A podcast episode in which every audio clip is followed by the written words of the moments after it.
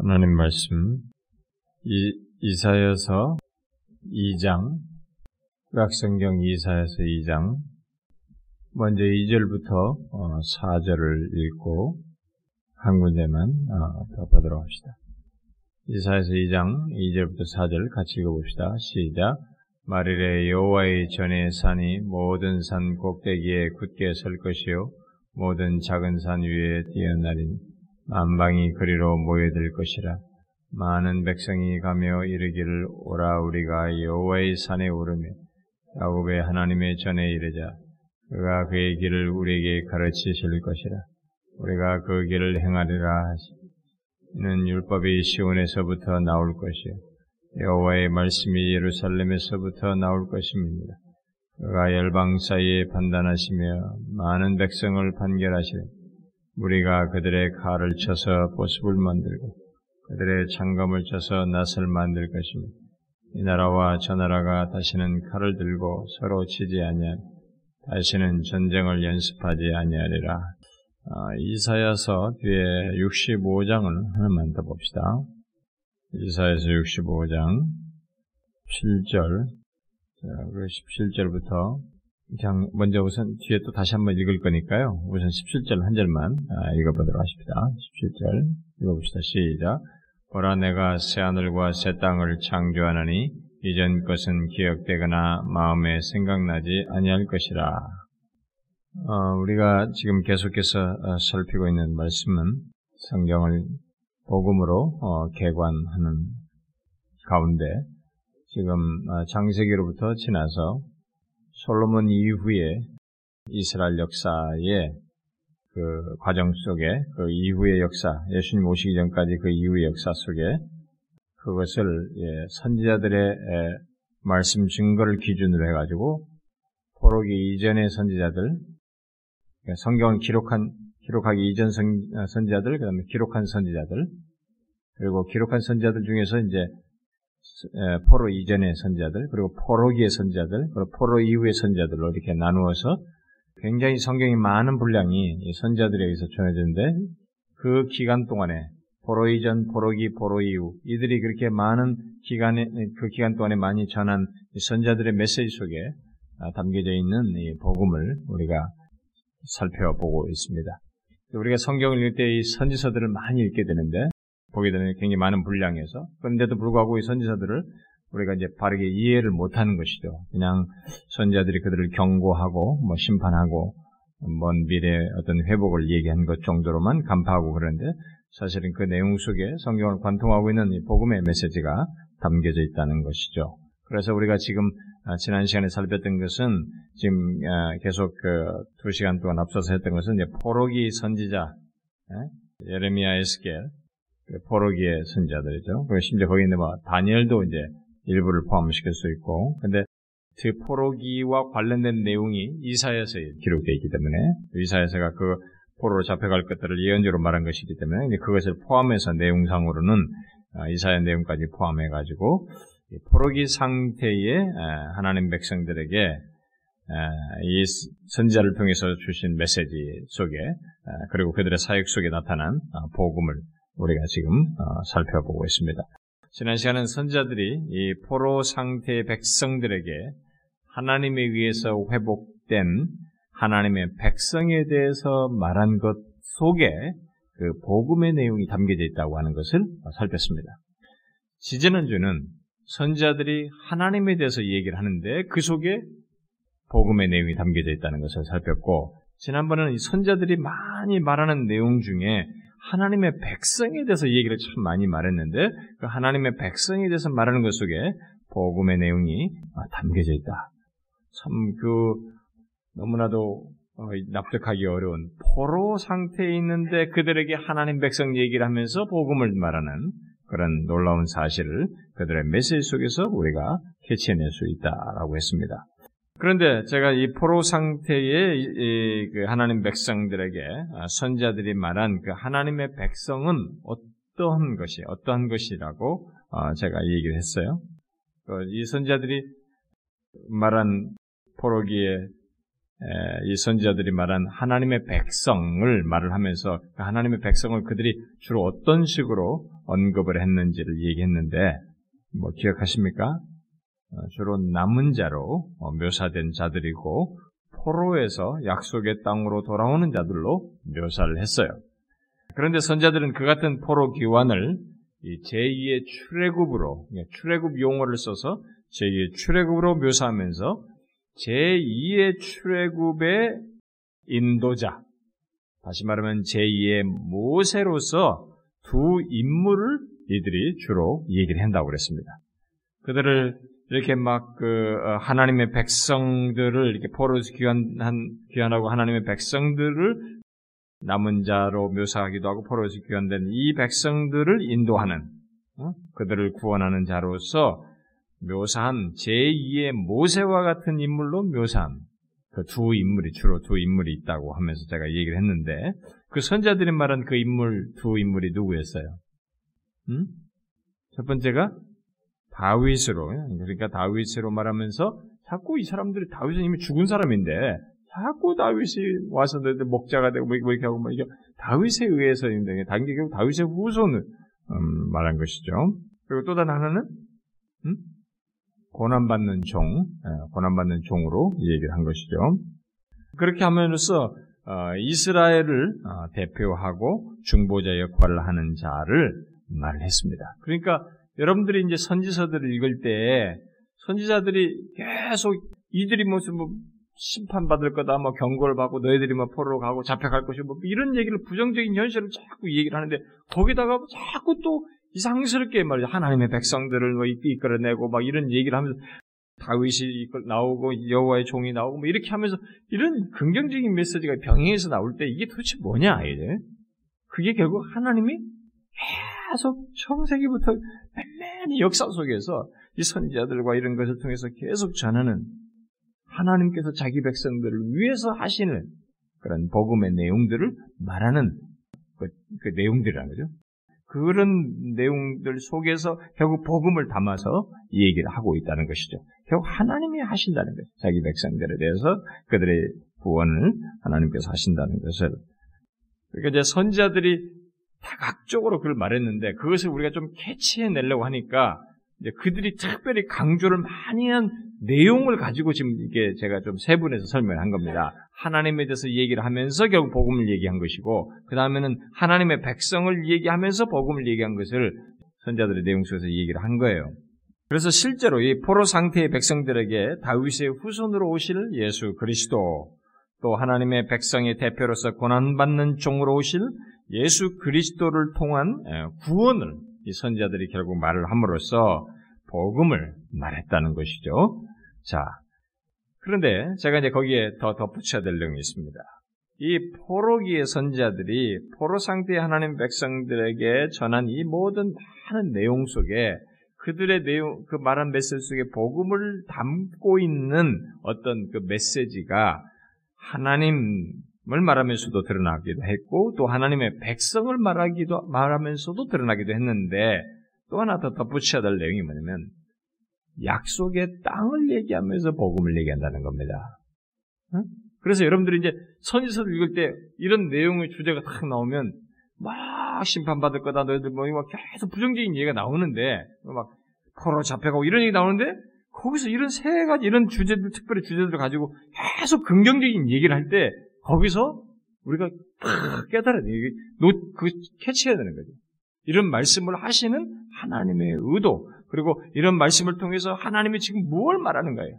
자기 백성들을 위해서 이 포로 상태와 같은 이 스스로 어떻게 할 수 없는 이 백성을 위해서 하나님께서 그들을 위해서 하시겠다고 하는 것이 왜? 결국 하나님이 그들을 위해서 하시는 것을 결국 복음을 얘기하고 있다는 것을 우리가 놓치지 말아야 됩니다.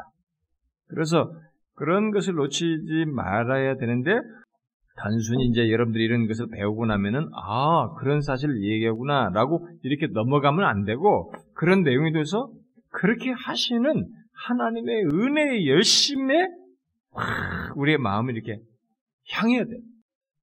계속적으로 우리가 앞에서부터 제가 쭉 상세부터 얘기했지만은 뭐 노아 노아 언약이 뭐 얘기할 때 계속 그 얘기했습니다만은 누구도 자격이 없어요. 그런데 그들에게 다가가셔서 은혜로 언약을 맺으시고 언약을 성실하게 지키시고 그 후, 아브라함의 후손 속에도 계속 이렇게 하시고 심지어 이 배은망덕하고 자기들 자격이 없어 이렇게 막 그래서 죄를 따라서 포로 잡혀간다고 잡혀가 마땅한 거예요. 그런데 그들에게 또 다시 이런 얘기를 해요. 어? 자기 자신을 그들과 관계된 자기 자신이 어떤 분인지를 얘기하면서 그들에게 막 그들을 위해서 하실 무엇을 얘기하고 하나님의 백성 얘기를 꺼내면서 하나님의 백성들을 위해서 하시는 하나님의 은혜의 열심을 자꾸 피력하는 거야. 근데 여기 이제 또 한 가지 제가 설명하려고 하는 것이 뭐냐면은 이들이 선자들이 막 얘기하는 중에 이런 부정적인 현실, 포록이라고 하는 부정적인 현실을 가지고 있는 또 갖게 될 그들을 얘기하면서 약속의 땅을 얘기하면서 자꾸 또 그 긍정적인 메시지, 복음의 메시지를 전하고 있다는 것입니다. 우리가 이제 그것을 또한 캐치해야 되는데 실제로 보면 이들의 메시지 속에 그게 많아요. 어? 굉장히 그런 내용을 다룬 것이 많습니다. 오늘도 제가 좀 성경을 좀 찾아보면서 하려고 하는데 선자들은 이 포로 상태에 있는 하나님의 백성들에게 자꾸 생각을 해봐야 됩니다. 하나님이 어떤 조건에 있는 자들에게 어떤 말씀을 하셔서 그리고 그 말씀을 하시면 하심으로 하시고 그것을 어떻게 자기가 이루시겠다고 하시는지 그 복음을 말하는지를 우리가 계속 곱씹어야 되네요. 생각해봐요. 포로 상태에 있는 하나님 백성들에게 현실적으로 어? 절망할 수 있는 상황이에요. 포로 상태에 있으니까 뭐 포로 상태에 있는데 뭐 노예로 와 있는 남의 속박 속국으로 와 있는데 거기서 뭐 뭘뭘 뭘 기대하겠어요? 언제 자기들이 무슨 능력을 가지고 말이죠? 무슨 어? 군사력을 가지고 이 대국을 대제국을 어? 전복하고 어디 다시 포로 그 멍망망대 같은 만만 그 땅으로 다시 어떻게 돌아가겠어요? 또 자기들이 분산되고 흩어져 있는데 누가 그걸 다 규합하며 그래서 뭘 하겠어요?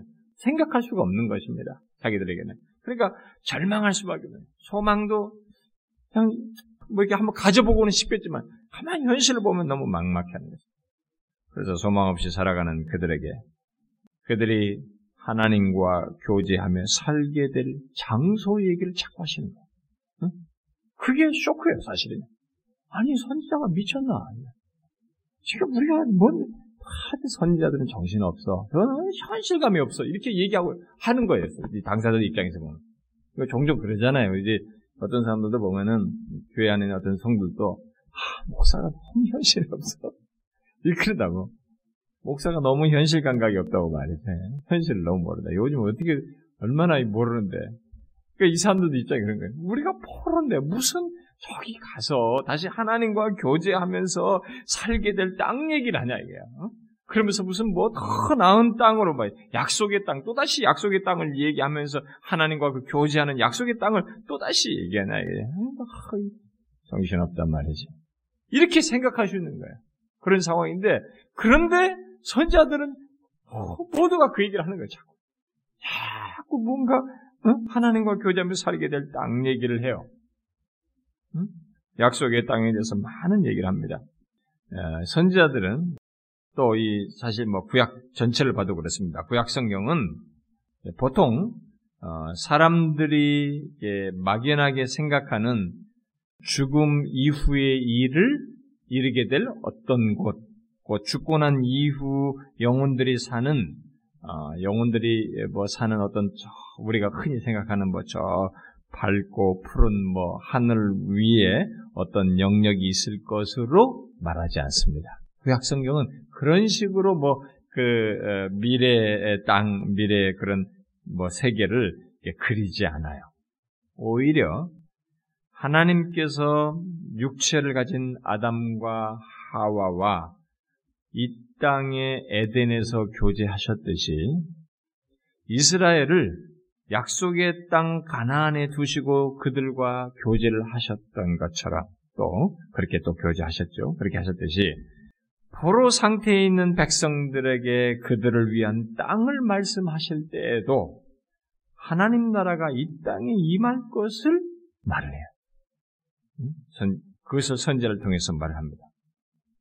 계속 어떤 게 막연한 어떤 미래 세계 뭐 이게 무슨 어떤 그런 것이 아니고 그들에게 피부적으로 와닿을 하나님이 그들 가운데 임하셔서 그 하나님 나라 정말 하나님과 교제하는 가운데서 온전한 것을 회복하게 될 그 땅 얘기를 자꾸 해요.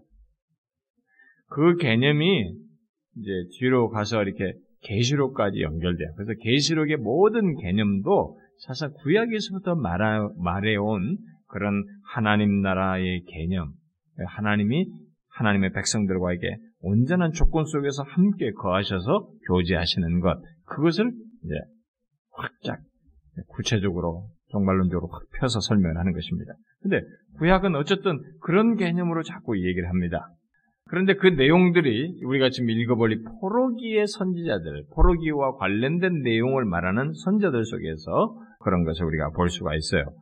자, 먼저 어, 그런 내용들을 좀 이제 지금부터 좀 몇 개 계속 성경을 좀 찾아보면 좋겠는데요. 그, 그 찾아본 그것에 근거해서 제가 결론적인 내용을 어, 덧붙이면 좋겠는데, 자, 먼저 선지자 이사야, 아까 우리가 읽었던, 어, 먼저, 두 번째 읽었던 것을 다시 한번 보도록 합시다. 그 65장, 음, 17절과, 요, 요 내용은 다시 한번 뒤에 가서 또 읽어야 돼요. 어, 뒤에 가서 읽어야 되는데, 자, 먼저 17절을 잠깐 펴놓고, 먼저 그것부터 잠깐 설명할게요. 우리가 17절 읽었지 않습니까? 아, 이게, 이사야서의 전체 흐름을 놓고 보면은, 포로기, 그 다음에 뭐, 이게 포로에서 회복될 뭐 이런 내용들을 쭉 얘기하면서, 구약시대에 내가 새 하늘과 새 땅을 창조하나니, 이전 것은 기억되거나 마음에 생각나지 않냐 할 것이다. 이런 얘기를 해요. 응? 그러면서 새로운 땅 얘기를 합니다. 그걸 약속의 땅으로 묘사를 하는 거죠. 또 뒤에 보면은 66장인데 어, 보면은 66장 22절에도 어, 같은 내용이 나오죠. 66장 22절 한번 읽어봐요. 시작. 내가 지을 새 하늘과 새 땅이 내 앞에 항상 있는 것 같이 너희 자손과 너희 이름이 항상 있으리라 여호와의 말이니라. 이렇게 말하면서 새롭게 된 창조계, 그 새하늘과 새 땅에 대한 예언을 해요. 계속 생각해야 됩니다. 포로기에, 포로기의 어떤 조건을 갖는 그 백성들에게 이런 얘기를 하나님께서 하시는 거예요.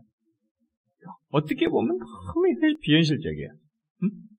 근데 이 비현실적인 것 같은 것을 선지자를 통해서 말씀하시면서 가능하다고 말씀을 하고 싶어 하시고 그렇게 하나님께서 하시겠다고 하는 얘기를 자꾸 하는 거예요. 그게 뭐냐? 그게 복음이에요. 불가능하고 안 되는 조건을 너희를 위해서 내가 하겠다는 거예요. 하나님이 자기 백성들 위해서 조건이 안 되고 자기가 없는 자들 위해서 하시겠다는 것입니다. 응? 그 얘기를 하는 거예요. 그러니까 그 우리로서는 이게 엄청난 갭이 있는데 이 갭은 아무리 깊고 크고 방대하고 광대하게 불가능해 보이는 큰 갭이랄지라도 이것은 하나님에게는 하나도 문제가 되지 않는 거야. 그것을 하나님 자신이 하겠다는 거야. 자신이 메꾸고 하나님이 그것을 다 불가능해 보이는 것을 이루시겠다고 하는 것이죠. 지금 그 그들의 조건에서는 생각할 수 없는 얘기인데 바로 이런 엄청난 얘기를 하는 겁니다. 새롭게 된 창조계를 얘기하는 거예요. 그것은 하나님께서 현재 이 세상을 자기 백성을 위해서 창조하셨듯이 또 그들을 위해서 다시 창조하기 위해서 이 세상을 멸망시킬 것을 예언하면서 이런 얘기를 해요. 새 창조를 얘기하는 것입니다. 그래서 멸망할 것에 대한 얘기가 아, 앞서서 나오, 나왔죠. 네, 한번 봅시다. 먼저 이사야서 51장 어, 음, 6절 한번 읽어봅시다. 51장 6절. 이거 시작. 너희는 하늘로 눈을 들며 그 아래의 땅을 살피라. 하늘이 연기같이 사라지고 땅이 옷같이 헤어지며 거기에 사는 자들이 하루살이같이 죽으려니와 나의 구원은 영원히 있고 나의 공의는 폐하여지지 않냐. 이게 자기 백성들을 위해서 다시 창조하기 위해서 하시는 과정 속에 먼저 다 이 세상을 멸망시킬 것을 얘기합니다. 그 멸망시킬 걸 얘기하는데 뭐예요? 나의 구원은 영원히 있다. 그러니까 계속 이 얘기를 우리 우리가 성경을 때 막 이게 우리는 여러분들이 지금 제가 말하는 이런 내용들을 잘 이해하지 못하면 이런 것들이 이렇게 헷갈려요. 이렇게 마치 중구난방인 것 같고 일관성이 없는 것 같고 그렇지 않아요. 지금 하나님이 그 엄청난 갭이 있어 보이는 것을 자기 백성들을 위해서 이, 이 세상을 명면시킨 뒤에 이제 회복시킬 거예요. 예, 새하늘을 새 땅을 창조하셔서 거기에 그들의 구원 백성들을 두실 것을 어, 예언하는 거죠. 앞에도 보면은 그거 유사한 맥락이 있는 거예요. 그 51장 3절도 한번 보세요. 51장 3절 읽어봐요. 시작. 나 여호와가 시온의 모든 황폐한 곳들을 위로하여 그 사막을 에덴 같게 그 광야를 여호와의 동산 같게 하였나니 그 가운데 기쁨과 즐거움과 감사함과 창화하는 소리가 있으리라. 뭐 이런 미래의 엄청난 내용을 얘기하는 것이죠. 어, 이들의 조건에 잘 안 맞아 보이는 것 같은 얘기를 합니다. 뒤에 또 11절 한번 보세요. 11절 읽어봐요. 시작. 여호와께 구속받은 자들이 돌아와 노래하며 시온으로 돌아오니 영원한 기쁨이 그들의 머리 위에 있고 즐거움과 기쁨을 얻니 슬픔과 탄식이 달아나리라. 영원한 기쁨이 그들의 머리 위에 있고 이렇게 얘기합니다. 이렇게 하나님께서는 자기 백성을 위한 궁극적인 구원을 얘기하시면서 이 궁극적인 구원에 온 우주를 다 포함할 것을 얘기해요. 이들을 구원할 것을. 그걸 말하면서 선지자들은 창조계 전체에게 하나님의 구원 사역을 기뻐하라고 촉구하는 내용들을 많이 합니다. 그러니까 이제 여러분들이 이 선지서들의 내용을 읽을 때에 거기에 어, 이 선지자가 무슨 연관성이 있길래 이런 얘기를 하나 할 정도로 무슨 막 창조계들을 향해서 하나님을 하나님의 구원 사역을 막 기뻐하고 찬양하라는 그런 걸 촉구하는 말이네. 하늘이여 들으라, 뭐 너희들은 하늘 찬양하라 이런 얘기가 나와요. 근데 그런 게 다 뭐냐면은 사실 여기서 지금 이 약속의 땅을 하나님께서 자기 백성들을 위해서 어, 주시는 회복하시는 것을 얘기하는 가운데 자기 백성들을 위한 궁극적인 구원의 이 창조 세계를 다 포함해서 하시는 것에 대한 어? 이 창조계 모든 것들의 반응을 어, 촉구하는 것입니다. 그런 내용들이 음, 많이 있는데 우리가 이런 맥락에서 읽어보면 이해를 하고 나면 여러분들이 조금 더 좋아질 수 있기 때문에 우리가 좀 한번 읽어보는 게 좋겠어요. 이사에서 44장을 한번 봅시다. 이사에서 44장 23절 음? 23절 읽어봅시다. 시작. 여호와께서 이 일을 행하셨으니 하늘아 노래할지어다 땅의 깊은 곳들아 높이 부를지어다 산들아 숲과 그 가운데 모든 나무들아 소리내어 노래할지어다. 여호와께서 야곱을 구속하셨으니 이스라엘 중에 자기 영광을 나타내실 것입니다. 여호와께서 행하신 것으로 인한 찬양을 어, 촉구하는 것입니다. 음? 뒤에 49장을 한번 보세요. 이런 내용이 선자들의 말 속에 자주 나와요. 이 13절에 제가 19절이 아니고 13절. 자, 13절 한번 다시 읽어봐요. 시작. 하늘이여 노래하라 땅이여 기뻐하라 산들이여 즐거이 노래하라 여호와께서 그의 백성을 위로하였었은즉 그의 고난 당하는 자를 극률히 여기실 것입니다. 자 이렇게 얘기죠. 여러분 여기서 음, 좀 연관성 있는 그 시편 한번 봅시다. 우리 시편에 보면은 여러분 시편들 중에는요 포로기에 써진 음, 시편들이 굉장히 많습니다. 음? 그런 것도 담겨져 시편 98편 98편 7절부터 9절을 읽어봅시다. 98편 7절부터 9절 시작. 바다와 거기 충만한 것과 세계와 그 중에 거주하는 자는 다 외칠지어다. 여호와 앞에서 큰 물은 박수할지어다. 산악이 함께 즐겁게 노래할지어다. 그가 땅을 심판하러 임하실 것이미로다. 그가 의로 세계를 판단하시며 공평으로 그의 백성을 심판하시리다. 자, 여러분 뒤에 148편 한번 보세요. 148편. 자, 요건 좀 전체를 같이 한번 읽어봅시다. 1절부터 14절 한 번씩 교독해 봅시다. 저와 한 절, 여러분 한 절. 할렐루야 하늘에서 여호와를 찬양하며 높은 데서 그를 찬양할지어다. 그의 모든 천사여 찬양하며 모든 군대여 그를 찬양할지. 해와 달아 그를 찬양하며 밝은 별들아 다 그를 찬양할지어다. 하늘의 하늘도 그를 찬양하며 하늘 위에 있는 물들도 그를 찬양할지어다. 그것들이 여호와의 이름을 찬양함은 그가 명령하심으로 지음을 받았음이로다. 그가 또 그것들을 영원히 세우시고 패하지 못할 명령을 정하셨. 너희 용들과 바다여 땅에서 여호와를 찬양하라. 불과 우박과 눈과 안개와 그의 말씀을 따르는 광풍이며 산들과 모든 작은 산과 과수와 모든 백향목이며 짐승과 모든 가축과 기는 것과 나는 샘에 세상의 왕들과 모든 백성들과 고관들과 땅의 모든 재판관들이며 총각과 처녀와 노인과 아이들아 여호와의 이름을 찬양할지어다. 그의 이름이 홀로 높으시며 그의 영광이 땅과 하늘 위에 뛰어나심이로다 그가 그의 백성이 불을 높이셨으니 그는 모든 성도 곧 그를 가까이 하는 백성 이스라엘 자손이 찬양받을 이시로다 할렐루야 모든 대상들을 지금 다 거론합니다. 자 이렇게 해서 선지자들 선지자는 아, 새롭게 될 창조의 새하늘과 새 땅에 대한 예언을 합니다. 그러니까 이 포로기에 좋지 않은 조건에 있는 그들에게 이런 식의 하나님에 의한 새로운 땅, 어? 그들에게 허락될 미래 엄청난 그 긍정적인 내용이죠. 궁극적인 그들의 에, 그들이 거하게 될 땅 얘기를 새 땅 얘기를 바로 약속의 땅으로서 얘기를 합니다. 그런데 선지자들은 그것과 함께 이스라엘이 어, 돌아가게 될 이 새 땅에 대한 예언들을 어, 좀더 어, 많이 구체적으로 하게 되죠.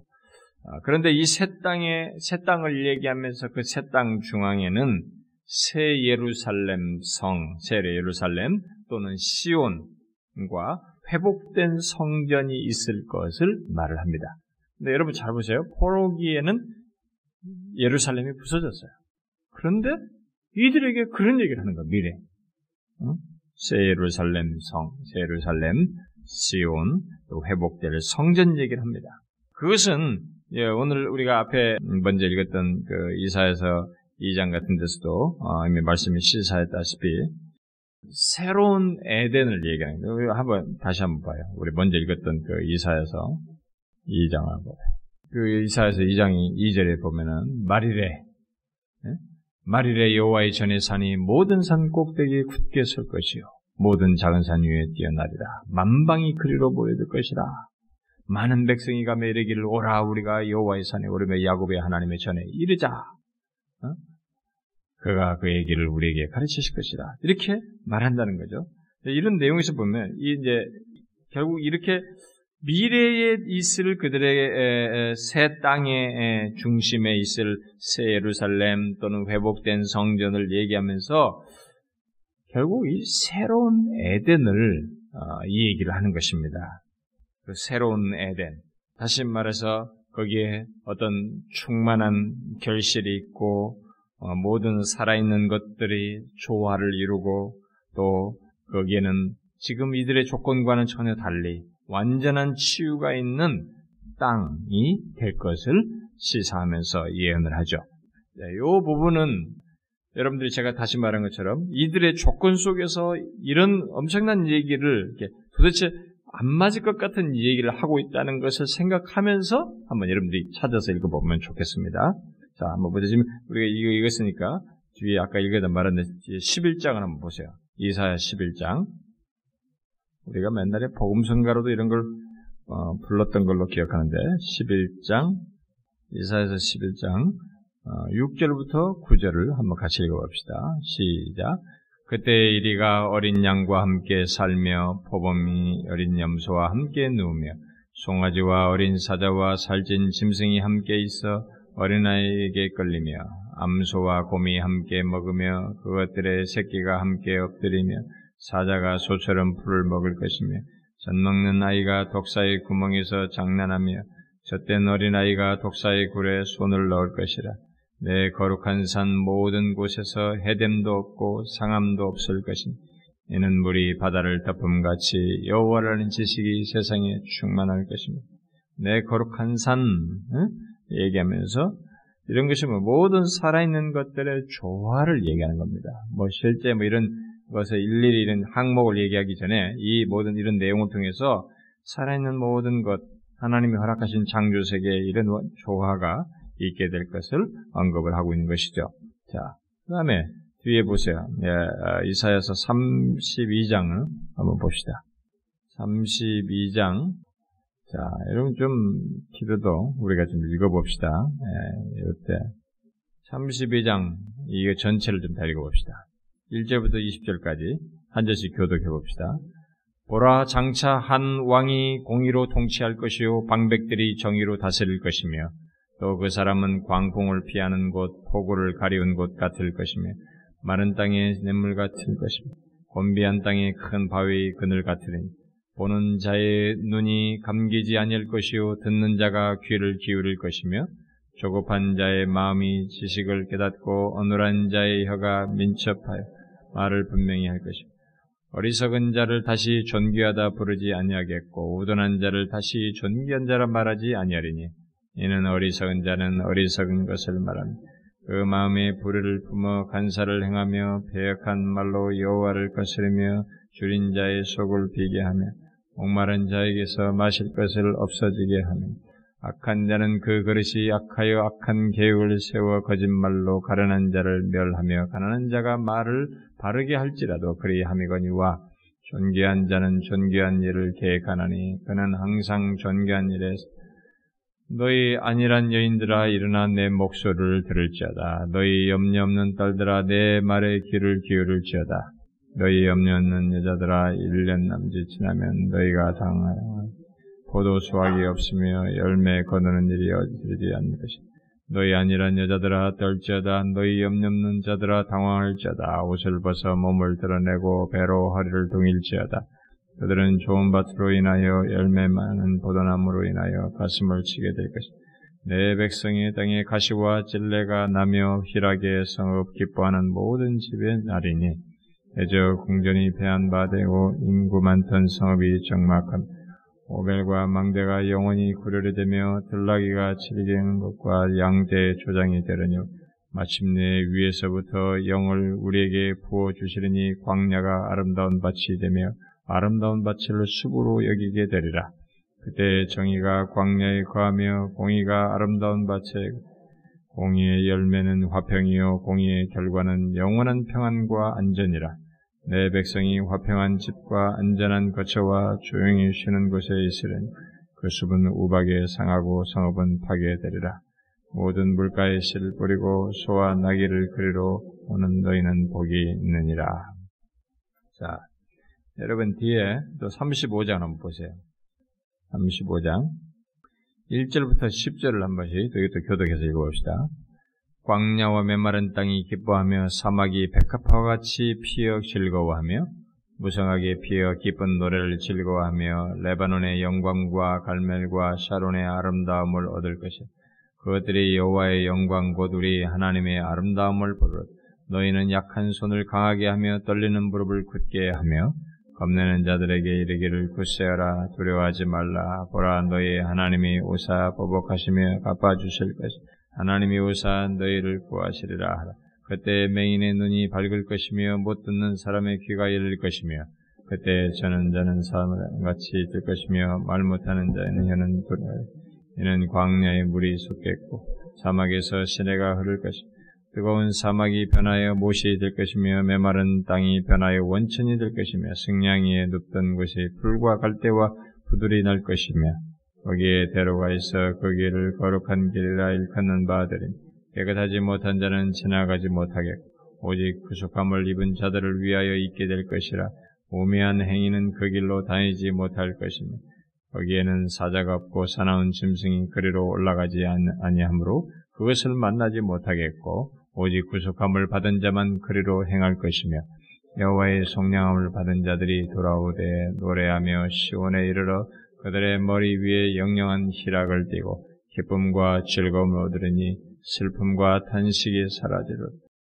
아, 계속 우리가 이 내용을 어떤 맥락에서 하고 있는지, 어떤 배경 속에서 하고 있는지를 염두에 두고 읽으면 선지자들이 지금 왜 이런 얘기 중간에 이런 계속 긍정적인 메시지를 하고 있는지를 얘기하고 특별히 거기에 이 시온, 회복될 시온을 얘기한다는 것을 놓치지 않고 읽으면 좋겠고, 자, 우리 아까 읽었던, 어, 다시 어, 이사야 65장으로 가봅시다. 좀 이제 거기 좀 더 읽어봅시다. 이사야 65장. 아까 17절 읽었잖아요. 17절부터 25절까지를 교독해서 읽어봅시다. 제가 먼저 10절 다시 읽을게요. 보라 내가 새하늘과 새 땅을 창조하나니 이전 것은 거의 기억되거나 마음에 생각나지 아니할 것이라. 너희는 내가 창조하는 것으로 말미암아 영원히 기뻐하며 즐거워할지니라. 보라 내가 예루살렘을 즐거운 성으로 창조하며 그 백성을 기쁨으로 삼고 계속 예루살렘 얘기하죠. 좀 프로 조건에서는 정말 생각이 어려워요. 내가 예루살렘을 즐거워하며 나의 백성을 기뻐하리니 우는 소리와 부르짖는 소리가 그 가운데에서 다시는 들리지 아니할 것이며 거기는 날수가 많지 못하여 죽은 어린아이의 수완이 차지 못한 노인이 다시는 없을 것이요 곧 백세에 죽는 자를 젊은이라 하겠고 백세가 못되어 죽는 자는 저주받은 자니라 그들이 가옥을 건축하고 그 안에 살겠고 포도나무를 심고 열매를 먹을 것이며 그들이 건축한 데 타인이 살지 아니할 것이요. 그들이 심은 것을 타인이 먹지 아니하리니 이는 내 백성의 수완이 나무의 수완과 같겠고 내가 택한 자가 그 손으로 일할 것을 길이 누를 것이며 그들의 수고가 헛되지 않겠고 그들이 생산한 것이 재난을 당하지 아니하리니 그들은 여호와의 복된 자의 자손이요. 그들의 후손도 그들과 같을 것임이라 그들이 부르기 전에 내가 응답하겠고 그들이 말을 마치기 전에 내가 들을 것이며 다 같이 깁시다. 이리와 어린 양이 함께 먹을 것이며 사자가 소처럼 집을 먹을 것이며 뱀은 흙을 양식으로 삼을 것이며 나의 성산에서는 해암도 없겠고 상암도 없으리라. 여호와께서 말씀하니 이뭐 새 에덴의 중앙에 있는 이 예루살렘을 얘기하고 뭐 이런 조건을 좀 자꾸 얘기하면서 언급하는 겁니다. 자 그런데 이제 직접 포로기 당시에 얘기했던 음, 음, 에스겔의 얘기를 좀 들어봅시다. 에스겔서 한번 보세요. 에스겔서 34장, 에스겔 34장 먼저 11절부터 16절을 읽고 뒤에 뒷부분 좀 더 읽어봅시다. 11절부터 16절 교독해 봅시다.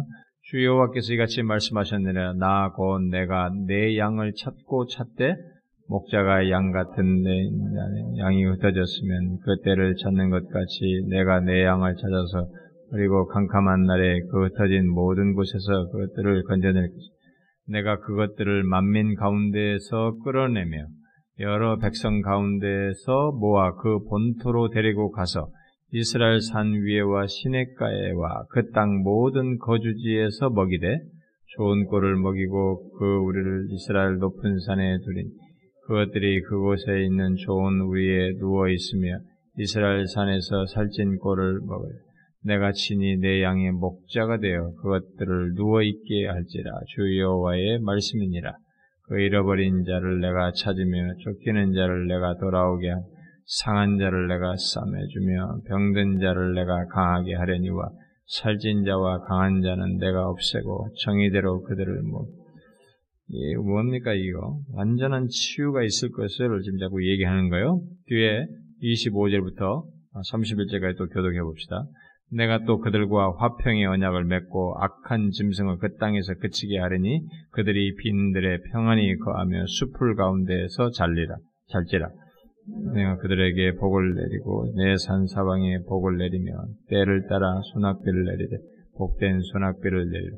그리한즉 밭에 나무가 열매를 맺으며 땅이 그 소산을 내리니 그들이 그 땅에서 평안할지라 내가 그들의 멍에 나무를 꺾고 그들을 종으로 삼은 자의 손에서 그들을 건져낸 후에 내가 여호와인 줄을 그들이 알겠고 그들이 다시는 이방의 노략거리가 되지 아니하며 땅의 짐승들에게 잡아먹히지도 아니하고 평안히 거주하리니 놀랄 사람이 없을 내가 그들을 위하여 파종할 좋은 땅을 일으키리니 그들이 다시는 그 땅에서 기근으로 멸망하지 아니할지며 다시는 여러 나라의 수치를 받지 아니할지라. 그들이 내가 여호와 그들의 하나님이며 그들과 함께 있는 줄을 알고 그들 곧 이스라엘 족속이 내 백성인 줄 알리라. 주 여호와의 말씀에 다 하십시다. 내 양 곧 내 초장의 양 너희는 사람이요 나는 너희 하나님이라 주 여호와의 말씀이니라. 자, 여러분 이게 에스겔은 포로기로 잡혀, 잡혀간 사람이에요. 근데 지금 이런 얘기가 현실적으로 너무 안 맞아 보이는데 하나님께서 이런 얘기를 하셔요. 여러분 뒤에 하나만 더 보세요. 36장을 한번 보세요. 36장 35절부터 38절 한번 봅시다. 36장 35절부터 38절 한 절씩 교독해 보아요. 사람이 이르기를 이 땅이 황폐하더니 이제는 에덴 동산같이 되었고 황량하고 적막하고 무너진 성읍들의 성벽과 주민이 있다 하리니 너희 사방에 남은 이방 사람이 나 여호와가 무너진 곳을 건축하며 황폐한 자리에 심은 줄을 알리라. 나 여호와가 말하였으니 이르리라. 주 여호와께서 이같이 말씀하셨느라. 그래도 이스라엘 족속이 이같이 자기들에게 이루어 주기를 내게 구하여야 할지라. 내가 그들의 수요를 양떼같이 많아지게 하되 제사들을 양떼 곧 예루살렘이 정한 절기의 양 무리같이 황폐한 성읍 하나님 그러한즉 그들이 나 여호와인 줄을 알리라 하시. 여러분 뒤에 47장 하나만 더 보세요. 뒤에 47장 거기 1절부터 음, 조금만 이거 마지막으로 읽어봅시다. 1절부터 12절을 한번 교독해 봅시다. 그가 나를 데리고 성전문에 이르시니 성전의 앞면이 동쪽을 향하였는데 그 문지방 밑에서 물이 나와 동쪽으로 흐르다가 성전 오른쪽 재단 남쪽으로 흘러내리더라. 그가 또 나를 데리고 북문으로 나가서 바깥길로 꺾여 동쪽을 향한 바깥문에 이르시. 본즉 물이 그 오른쪽에서 스며 나오. 그 사람이 손을 손에 줄을 잡고 동쪽으로 나아가며 천척을 측량한 후에 내가 그 물을 건너게 하시니 물이 아, 발목에 오르더니 다시 천척을 측량하고 내게 물을 건너게 하시니 물이 무릎에 오르 다시 천척을 측량하고 내게 물을 건너게 하시니 물이 허리에 오르 다시 천척을 측량하시니 물이 내가 건너지 못할 강이 된지라. 그 물이 가득하여 헤엄칠 만한 물이요. 사람이 능히 건너지 못할 강이더라.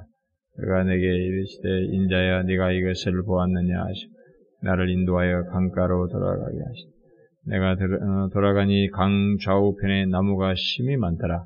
그가 내게 이르시되 이 물이 동쪽으로 향하여 흘러 아라바로 내려가서 바다에 이르니 이 흘러내리는 물로 그 바다의 물이 되살아날 이 강물이 이르는 곳마다 번성하는 모든 생물이 살고 또 고기가 심히 많으리니 이 물이 흘러 들어감으로 바닷물이 되살아나겠고 이 강이 이르는 각처의 모든 것이 살 것이며 음, 뭐가 살 것이며 엔게디에서부터 에네글라인까지 그물 치는 곳이 될 것이다.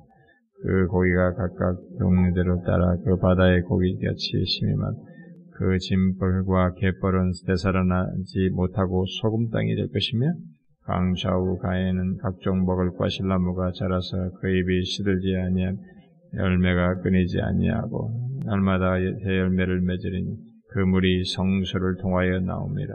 그 열매는 먹을만하고 그 잎사귀는 약재로가 되리라. 자, 여러분 지금 우리가 조금 음, 제가 지난 시간에도 읽었고 선지서는 너무 많아서 이것을 한꺼번에 어디 하나를 읽기가 어려워요. 그래서 지금 이 복음을 말하는 주제를 가지고 이제 그것과 좀 관련된 것들을 우리가 대체적으로 막 경고와 심판 내용이 많이 나와 있는 이 선지서들 속에 이런 내용들이 흐르고 있는 것에 대한 이해를 갖기 위해서 제가 최소한 그런 것들을 몇 가지 주제와 관련해서 읽은 것인데, 자, 보세요. 포록이에요. 이런 얘기를 하나님이 하신 거예요, 지금 다. 이거 우리가 어떻게 이해돼요? 포로 상태에 있는 하나님의 백성들을 대상으로 이런 내용을 말했다는 것이 여러분 생각해 보세요. 이건 굉장히 놀라운 것입니다. 듣는 자가 믿음 없이 듣거나 비현실적이라고 듣는 것을 두째치고 어?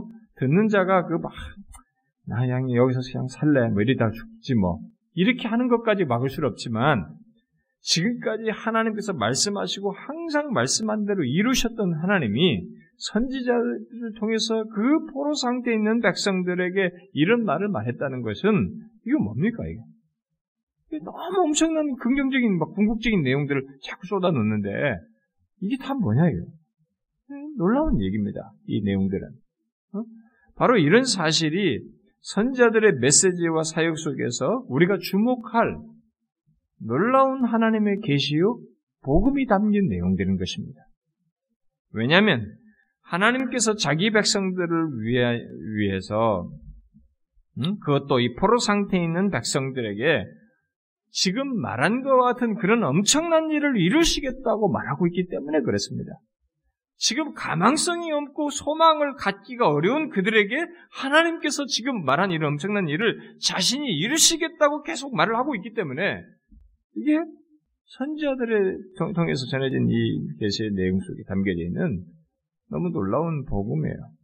왜 이 같은 내용이 복음입니까? 바로 이 포로 상태에서 스스로 이루어낼 수가 없고 또 포로 상태는 죄로 말며 자신들의 죄로 인해서 어? 경고를 무시하고 하나님 앞에 죄를 지면서 거 끌려왔어요. 그래서 자격도 없는 자들이에요. 근데 그런 자들을 위해서 그런 조건에 있는 그들에게 하나님께서 그들을 위해서 이루실 것을 말하고 있기 때문에 이게 너무 놀라운 복음인 것입니다. 그 무엇보다도 그 모든 것을 지난주에 살핀 대로 다윗의 후손으로 오실 예수 그리스도 여호와의 종으로 모든 것을 이루실 예수 그리스도 안에서 갖게 될 것을 말하고 있기 때문에 그래서 이사야서나 이런 모든 것 속에서 지금 우리가 읽지 않았습니다만은 제가 이 언약을 좀 덧붙였는데 안 읽었습니다만은 예레미야나 또 이사야도 그렇고 이 에스겔도 그렇고 새 언약을 얘기해요. 예수 그리스도 안에서 있게 될 얘기입니다. 이사야는 그것을 아예 여호와의 종으로 얘기합니다. 여호와의 종 안에서 이루실 것이에요. 여호와의 종으로 모든 것을 이루실 바로 예수 그리스도 안에서 갖게 될 것을 이 얘기를 하고 있습니다. 하나님은 다, 당연하다고 할 수 없는 이런 새 에덴, 새 에덴, 새 예루살렘의 이 자격 없고 스스로 이룰 수 없는 그 백성들을 위해서 자신이 이루실 것을 이렇게 말씀하여 약속의 땅으로서 어, 새 에덴을 약속의 땅으로 다시 묘사하면서 그들을 위해서 얘기하십니다. 근데 이 동일한 내용이 오늘날 우리들이 똑같아요. 우리들에게 허락되는 어떤 하나님께서 일종의 새 하늘과 새 땅, 궁극적인 우리들의 구원, 우리들에게 영원한 약속의 땅으로 허락하실 이 모든 것의 조건은 사실 우리가 자격이 있어서 얻는 것이 아닙니다. 그것도 이들에게 하신 것과 동일한 조건이에요. 우리가 자격이 없고 모든 것 스스로 이루어낼 수 없는 것인데 하나님께서 예수 그리스도 안에서 행하심으로써 예수 그리스도 안에서 우리에게 자격을 갖게 하고 모든 것을 얻을 수 있는 충분한 조건을 갖게 하셔서 그새 에덴, 새 하늘과 새 땅에 우리를 이르게 하시는 것입니다. 지금 이 선지자들이 말하는 것은 바로 그거예요. 결국 우리는 쉽게 읽어나가는 긍정적인 내용 같지만 사실 그 내용의 모든 것 속에 중심 속에 이 메시지 속에 약속의 땅을 얘기하면서도 그 이 하나님께서는 선지자를 통해서 복음을 얘기하는 것입니다. 조건이 아닌 너희들을 위해서 내가 하겠다는 것입니다. 우리가 조금 전에 읽었던 많은 말씀대로 충만한 결실, 그리고 이 모든 것의 조화, 그리고 거기에 상한 자들 이런 것들이 더 이상 없이 완전한 치유가 있는 새 하늘과 새 땅에 있게 할 것을 얘기합니다. 구약에서 맨 처음에 에덴으로 표현됐고 그 다음에는 가나안 땅으로 표현된 약속의 땅을 선지자들은 새 하늘과 아, 새로운 땅으로 있게 될 그 새로워진 가나안 땅으로 어, 묘사를 하고 더 나아가서는 그 땅에는 새로운 예루살렘이 있고 그 중앙에는 새로운 성전이 있을 것을 말합니다. 결국 새하늘과 새 땅의 묘사로서 얘기를 해요. 그렇게 해서 비록 포로 상태에 있지만 하나님의 백성들이 궁극적으로 이르게 될 약속의 땅이 있다라고 하는 것을 선명하게 얘기합니다. 그들의 조건에서는 생각하기 어려운 얘기지만 하나님의 백성들이 궁극적으로 이를 약속의 땅이 있다. 새로운 예루살렘이 있고 그 중앙에 새로운 성전이 있는 그런 약속의 땅이 있다. 라고 말하고 있는 것입니다. 그런데 놀라운 그리고 그렇게 말하면서 그것을 이루시는 분으로서 하나님 자신이 이루실 것을 얘기하는데 그런데 그 놀라운 사실은 그게 똑같은 내용이 우리에게 있어요. 우리에게도 장래의 모든 미래를 얘기하면서 새하늘과 새 땅에 새 예루살렘, 새 예루살렘을 얘기합니다.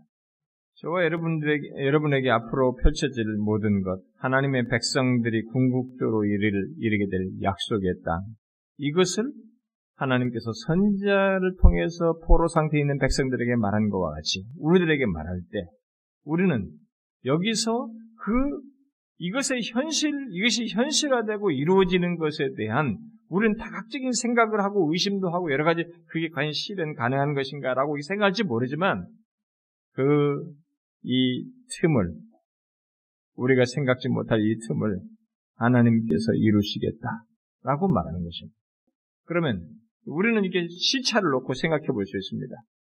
포로기에 있는 이 사람들에게 이런 얘기 지금 오늘 읽은 그런 긍정적인 내용 뭐 어, 세대을 얘기하고 뭐 이런 완전한 조화가 있고 말이 이런 열매를 찬 맺고 뭐, 뭐 넘치는 결실과 이런 것들이 있고 완전한 치유가 있는 뭐 이런 얘기를 할 때 이게 야, 거기와 지금 현재 사이에 이 갭이 얼마나 큰가요? 이게 진짜 이루어지겠나? 라고 생각하면서 이 그것을 받아들일 그 조건이 오늘 우리도 똑같이 있어요. 어떤 사람은 이런 얘기에 대해서 성경에 이런 내용이 나올 때 그게 예수 그리스도 안에서 뭘 준다고 해도 그게 뭐 우리가 얼마나 그게 되겠냐? 아, 그게 진짜 가능하겠냐? 이 세상에 살면서도 하나님께서 우리에게 새하늘과 새 땅, 하나님의 백성들이 궁극적으로 이르게 될 약속의 땅이 있다고 하는 것에 대한 이 하나님의 말씀을 절절하게 압니다. 우리가 정확하게 여기서 배워야 됩니다. 하나님께서 이 선제를 통해서 복음을 말하고 있어요. 지금 사실은 그 너희들이 불가능해 볼 것 같은 현실의 큰 갭은 내가 한다는 것입니다. 그게 처음부터 말했어요. 타락해가지고 하나님을 피해서 도망갔던 아담과 하와에게 하나님이 다가가셔서 시작했고 다시 그 다음 얘기를 했고 하나님께서 은혜를 계속 시작했습니다. 은혜 언약도 자신이 스스로 나서서 맺으셨고 살 길을 얘기했고 그 다음 그 다음 여인의 우선은 계속 얘기한 것이 하나님이에요. 그래서 지금까지 모든 역사를 지금 여기까지 살피는 동안 진행해 왔습니다. 그래서 택한 백성들에게 아브라함 후손을 통해서 계속 해오셨어요. 그와 동일한 연장선상에서 얘기하는 것입니다. 이 갭은 중요하지 않아요. 근데 문제는 우리들이 그것을 절절하게 안 맺는다는 것입니다. 어? 이 하나님을 얕잡아 본다는 것입니다. 이 선제를 통해서 하나님이 말씀하신 이 복음을 알아야 되는 것입니다. 내가 너희를 위해서 한다는 것. 구원한다는 것입니다. 너희를 위해서 예비한 궁극적으로 이르게 될 약속의 땅에 이르게 하겠다는 것입니다. 내가 그것을 위해서 너희들을 위해서 예비했다는 것입니다. 오늘 읽은 내용의 모든 내용은 하나님이 예비한 것이에요. 그들을 위해서 준비한 것입니다. 그리고 거기에 이르게 하겠다는 것입니다. 우리에게 앞으로 있을 모든 새하늘과 새 땅도 이게 어쩌다냐 이게. 하나님이 자기 백성들에게 이르게 할 곳으로 준비한 것입니다. 예수께서 그랬잖아요. 너희들이 거할 처소를 내가 예비하러 간다. 우리는 하나님에 의해서 우리에게 말씀하신 새하늘과 새 땅, 구원의 궁극적인 상태, 아, 하나님의 백성들이 이르게 될 약속의 땅에 최종적으로 이르게 될 것입니다.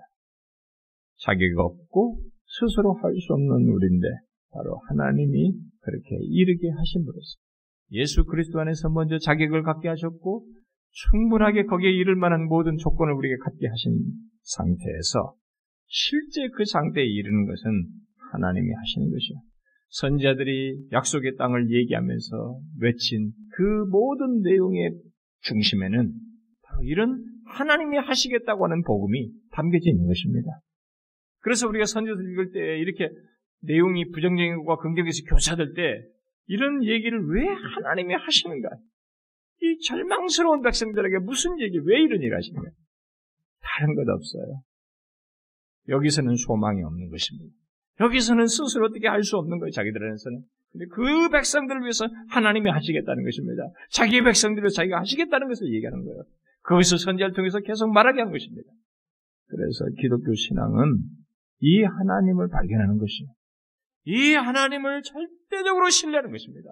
이 하나님 안에서 즐거워하는 것이죠. 이 하나님을 전적으로 믿고 사는 것입니다. 다른 것 없어요. 기독교 신앙은 그겁니다. 우리는 이 선지를, 선지서들 통해서 주시는 특별히 지금 포로기 상태 얘기합니다. 포로기 상태에 주신 이 모든 말씀 속에서 이 놀라운 복음의 메시지를 동일하게 캐치해야 됩니다. 하나님은 지금 우리에게도 똑같이 얘기합니다. 그럼 한 가지 질문하겠습니다.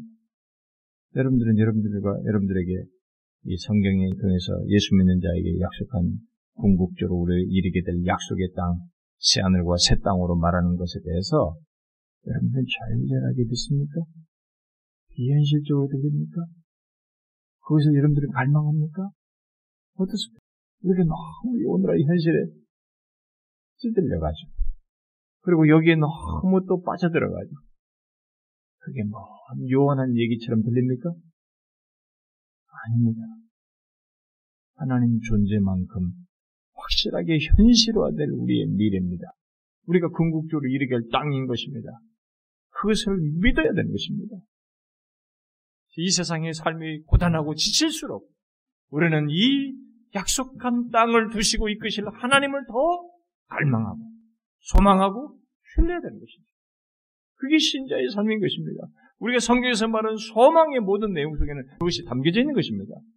그런 소망의 삶이 없다는 것은 신자일 수가 없는 것입니다. 신자란 이 세상과 달리 우리가 이 땅에서 전부를 보는 것이 아닙니다. 궁극적으로 우리를 위해서 예비한 약속의 땅을 바라보면서 현재를 사는 것입니다. 포로기의 생활을 하고 있지만 하나님이 약속하신 땅이 있다는 것을 믿고 이렇게 말씀하신 것을 이루실 하나님을 믿고 사는 것이 신자예요. 이렇게 소망을 가지고 사는 것이 신자인 것입니다. 저와 여러분이 모두 그러길 바래요. 하나님 아버지, 우리의 모든 삶의 특별히 구원의 모든 역사의 시작과 끝이 하나님으로부터 말미암고 하나님에 의해서 완성되는 것을 믿습니다. 우리는 자격이 없고 스스로 이룰 것도 없습니다만은 그런 우리에게 하나님께서 은혜로 다가오셨고 예수 그리스도 안에서 우리를 구속하셨고 우리를 위한 약속의 땅을 예비하시고 새 하늘과 새 땅으로 반드시 이르게 하실 하나님으로 계신 것을 믿습니다. 그 하나님에 대한 분명한 이 약속의 말씀을 믿고 하나님을 신뢰하며 살아가는 저희들 되게 하여 주옵소서. 이 세상에서 겪는 수많은 것들로 인해서 우리의 눈이 감기지 않고 오히려 그 소망을 품고 그 모든 상황들을 인내하며 나아가는 저희들 되게 하여 주옵소서. 예수 그리스도의 이름으로 기도하옵나이다. 아멘.